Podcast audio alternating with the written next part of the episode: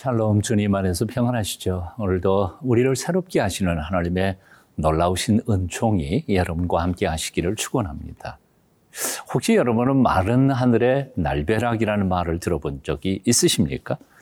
조금 더 예상치 못했다가 어느 순간에 갑자기 엄청난 일을 만났을 때를 아, 표현하는 말이지요. 불순종하면서 살아가던 이스라엘 백성들에게 어쩌면 하나님의 경고의 매는 마른 하늘의 날벼락처럼 느껴졌을지도 모릅니다. 하지만 사실 하나님의 매는 그렇게 마른 하늘의 날벼락처럼 때려지는 일은 전혀 없습니다. 오랜 동안 하나님은 수도 없이 경고하시고 또한 어, 혼을 내시고 또 기다리시다가 결국 정당에는 영원토록 버려지지 않도록 그들의 마지막 순간에 가서야 사랑의 매를 드시는 경우들이 훨씬 더 많다 그 말입니다. 오늘 본문에서 우리는 바로 그 사랑, 할 수 없이 매를 드시는 긍휼이 풍성하신 하나님을 만나봅니다. 예레미야 19장 1절부터 15절까지 함께 말씀을 보시겠습니다.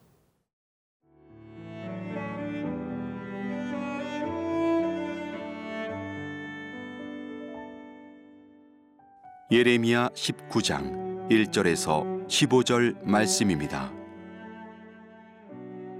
여호와께서 이와 같이 말씀하시되 가서 토기장의 옹기를 사고 백성의 어른들과 제사장의 어른 몇 사람과 하시드문 어기 곁에 있는 흰놈의 아들의 골짜기로 가서 거기에서 내가 네게 이른 말을 선포하여 말하기를 너희 유다 왕들과 예루살렘 주민아 여호와의 말씀을 들으라.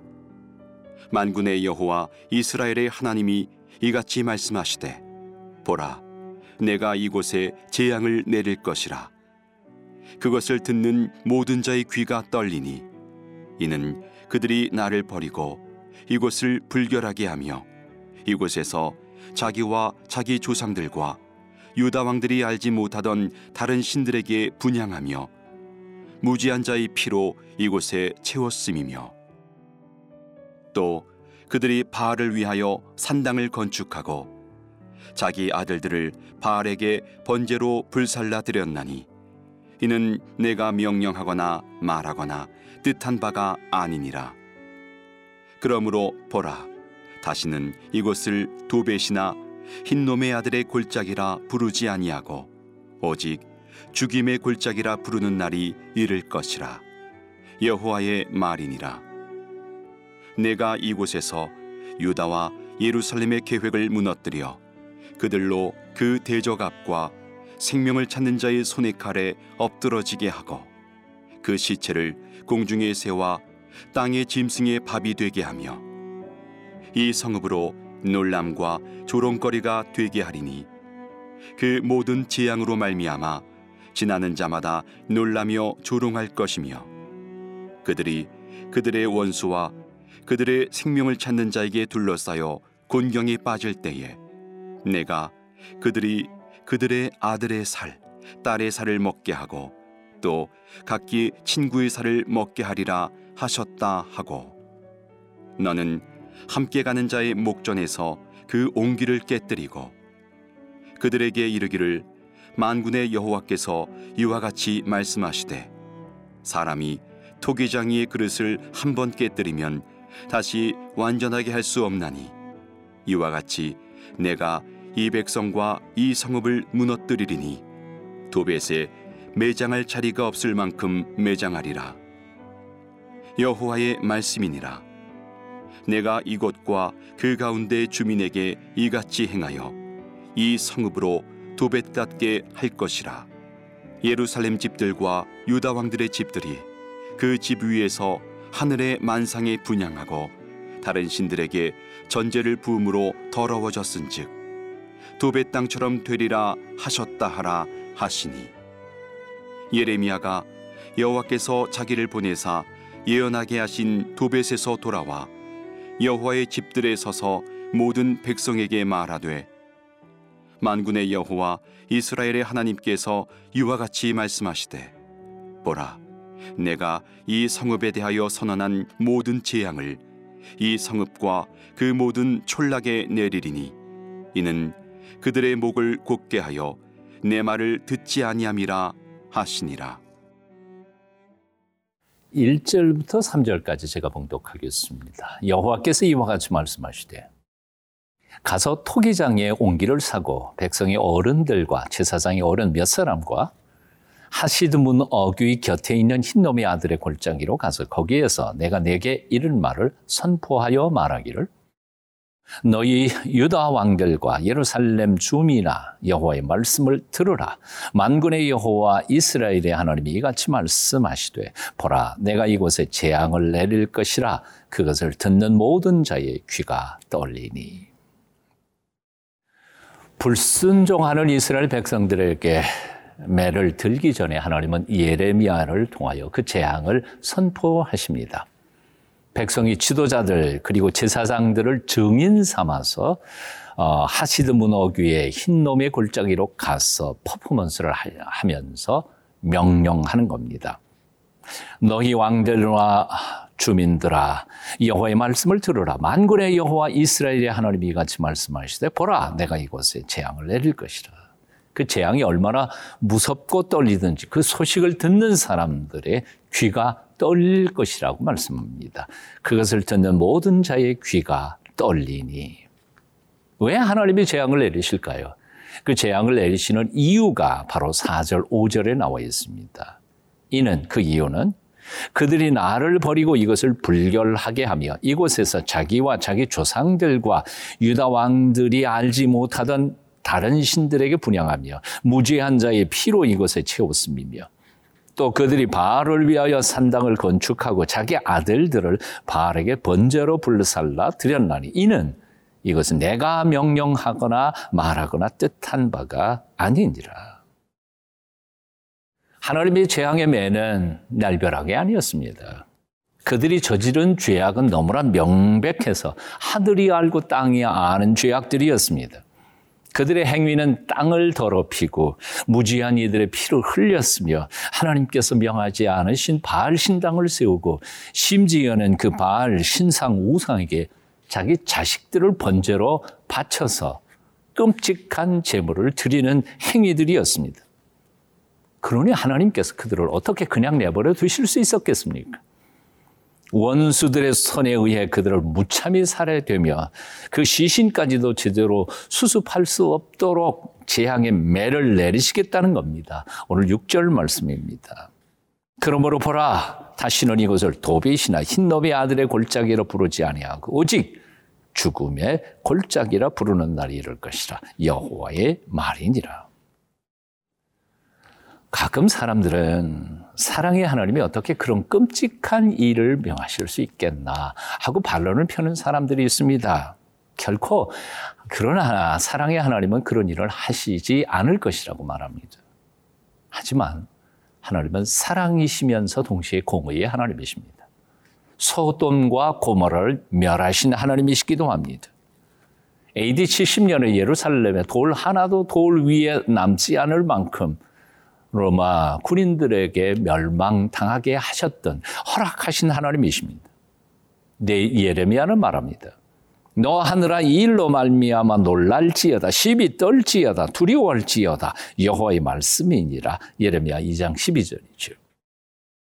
시편 기자도 이렇게 말합니다.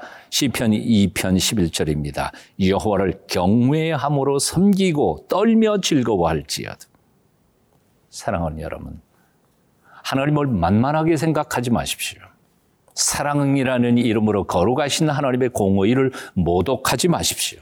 회개하십시오. 바로 서십시오. 결단하십시오. 구분, 구분 것 펴고 회개할 것 회개하며 하나님 앞에 두 손 들고 나아갈 때 긍휼이 풍성하신 하나님은 어떠한 허물과 죄까지도 다 용서하실 수 있는 하나님 아버지이십니다.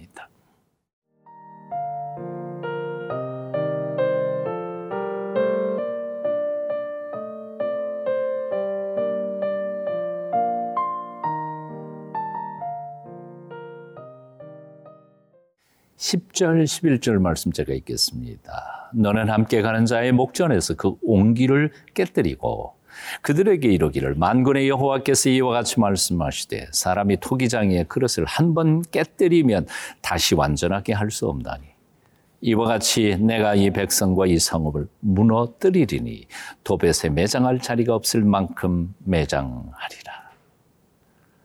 하나님의 경고는 단순한 말씀이 아니셨습니다.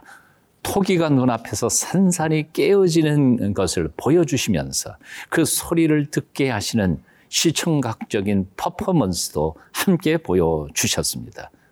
그것도 백성들의 지도자들 앞에서 하나님의 매가 얼마나 처절을 할 것인지를 보여주신 것이었습니다. 그러면서 다음과 같이 결론을 냈습니다. 15절입니다. 만군의 여호와 이스라엘의 하나님께서 이와 같이 말씀하시되 보라 내가 이 성읍에 대하여 선언한 모든 재앙을 이 성읍과 그 모든 촌락에 내리리니 이는 그들의 목을 곧게 하여 내 말을 듣지 아니함이라 듣지 않았기 때문이라 하시니라. 하나님은 인자와 긍휼이 풍성하신 분이십니다. 오래 참으시고 기다리시는 은총의 아버지이십니다. 하지만 우리가 그 은혜와 사랑, 긍휼을 무시해 버리고 제 멋대로 살아갈 때, 그래서 더 이상 아, 내버려 두었다가는 영원히 그 영혼을 잃어버릴지도 모른다는 우려가 하나님 마음속에 있으실 때에 하나님은 가차없이 그 영혼을 사랑하기 때문에 돌아오도록 무서운 매를 드실 수 있는 공의의 하나님이시기도 합니다. 그러므로 우리는 날마다 매일매일의 삶에 조심해서 살아야 할 것입니다.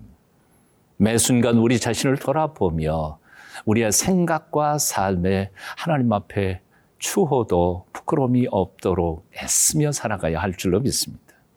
공자는 일일 삼성이라고 표현했지요. 하루에 세 번 자신을 돌아본다고 했습니다.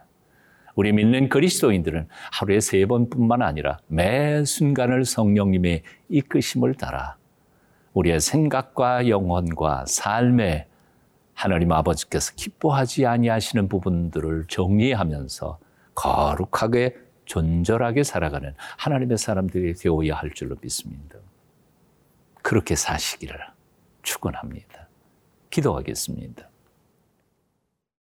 하나님의 백성이라면서도 거룩하게 살지 못하고 하나님께서 주신 땅을 죄악으로 더럽히던 유다 백성들을 생각해 봅니다.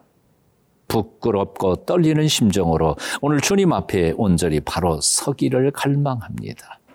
십자가의 피로 온전히 우리를 정결케 하여 주시고 거룩한 믿음으로 깨끗하게 마지막 순간까지 살아갈 수 있도록 우리를 도와 주시옵소서.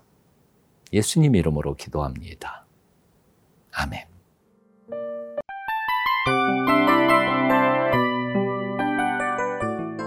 이 프로그램은 청취자 여러분의 소중한 후원으로 제작됩니다.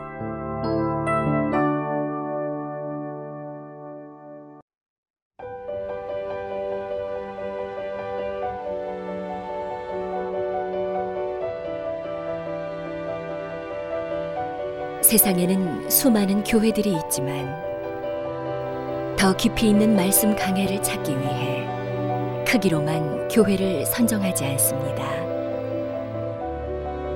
보다 좋은 영적 콘텐츠를 더 많이 나누기 위해 방송비를 받지 않습니다.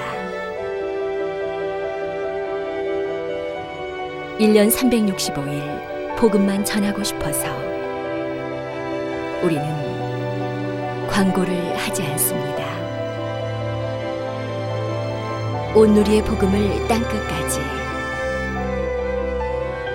CGN TV와 함께 땅끝 성교사가 되주세요